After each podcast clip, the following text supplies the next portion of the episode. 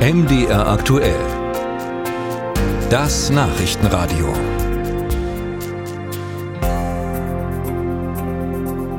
Vergangenes Wochenende hat der Kanzler Olaf Scholz im Spiegel-Interview angekündigt, wir müssen endlich im großen Stil diejenigen abschieben, die kein Recht haben, in Deutschland zu bleiben. Gestern gab es einen Schritt in diese Richtung. Das Bundeskabinett hat Pläne für konsequentere Abschiebungen verabschiedet. Also zum Beispiel soll der Ausreisegewahrsam von 10 auf 28 Tage verlängert werden. Abschiebungen werden nicht vorab angekündigt und die Befugnisse der Polizei bei Durchsuchungen in Gemeinschaftsunterkünften, die sollen auch erweitert werden. Inwiefern diese Maßnahmen dann auch wirklich zu mehr Abschiebungen führen, gut, das wird man noch sehen. Ohnehin muss ja auch der Bundestag noch zustimmen und in der Fraktion der SPD sitzen auch 49 Jusos. Und was sich die stellvertretende Bundesvorsitzende der Jusos, Sarah Mohamed, für ein Abstimmungsverhalten wünschen würde, darüber habe ich heute Morgen mit ihr gesprochen. Guten Morgen.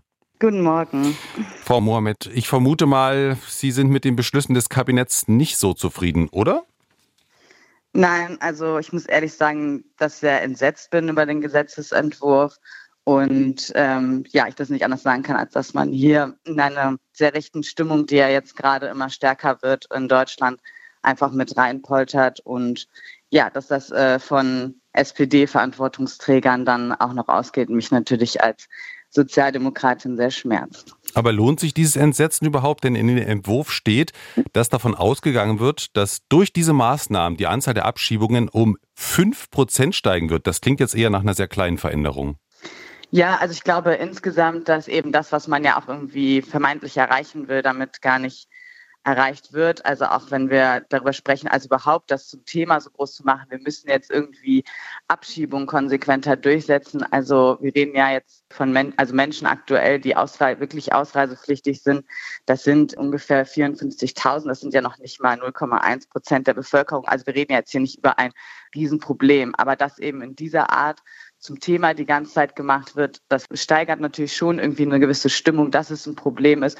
Und damit ähm, befeuert man schon sehr stark rechte Narrative. Und ähm, Sie hatten das ja auch eingangs gesagt, es gibt natürlich schon Maßnahmen, also schon dazu führen, dass Geflüchteten die Lebenssituation halt verschlechtert wird, dass ihre Rechte halt angegriffen werden. Also zum Beispiel die Untersuchung von Unterkünften, dass auch wenn man gar nicht betroffen ist von der Abschiebung, einfach die Polizei, also man einfach in deren Unterkunft reinstimmen darf, um zu gucken, ähm, ob sich dort ein ausreisepflichtiger Geflüchteter ähm, befindet.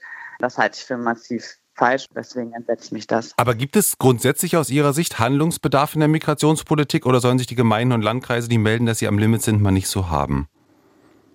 Nein, das würde ich nicht sagen. Also ich glaube, man muss schon die, ähm, ja, die Sorgen der Kommunen auch ernst nehmen oder die Belastungen auch der Kommunen ernst nehmen. Aber eben diese Maßnahmen ändern daran nichts. Also auch eine Verlängerung der Ausreisegewahrsam oder Abschiebehaft führt ja nicht zu mehr Abschiebung. Und dann sage ich, dann sollte man doch gucken, was würde dann den Kommunen bringen. Und das ist halt mehr finanzielle Unterstützung. Äh, wir diskutieren ganze Zeit auch irgendwie einen Altschuldenschnitt für Kommunen, äh, was eigentlich am Koalitionsvertrag festgelegt ist. Warum reden wir dann nicht darüber?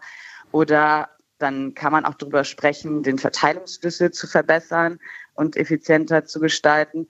Oder auch ein Punkt, der auch im Koalitionsvertrag steht, ähm, den ich auch richtig finde, das ist Aufhebung von Beschäftigungsverbote Geflüchteter.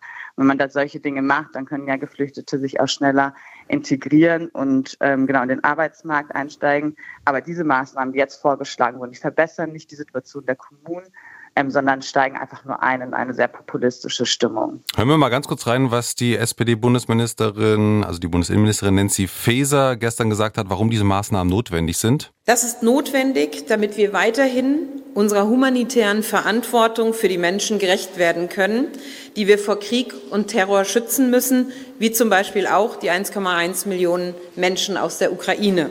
Und wenn Sie das hören, sagen Sie, das stimmt nicht? Ja, ich sage nicht, dass das stimmt, dass diese Maßnahmen notwendig sind, um unserer humanitären Verantwortung ähm, gerecht zu werden. Ich, wie gesagt, ich glaube, es gibt andere Maßnahmen, die den Kommunen sehr wohl helfen sollen, aber ich sehe nicht, warum so eine Verlängerung der Abschiebehaft ähm, dafür sorgen, dass wir andere Geflüchtete besser versorgen können. Abschiebehaften sind auch sehr teuer zudem. Also das sehe ich dann nicht, wie das funktionieren soll. Und würden Sie sich da jetzt wünschen, dass sich die Jusos im Bundestag da klar positionieren, also schlichtweg dieses Gesetz ablehnen?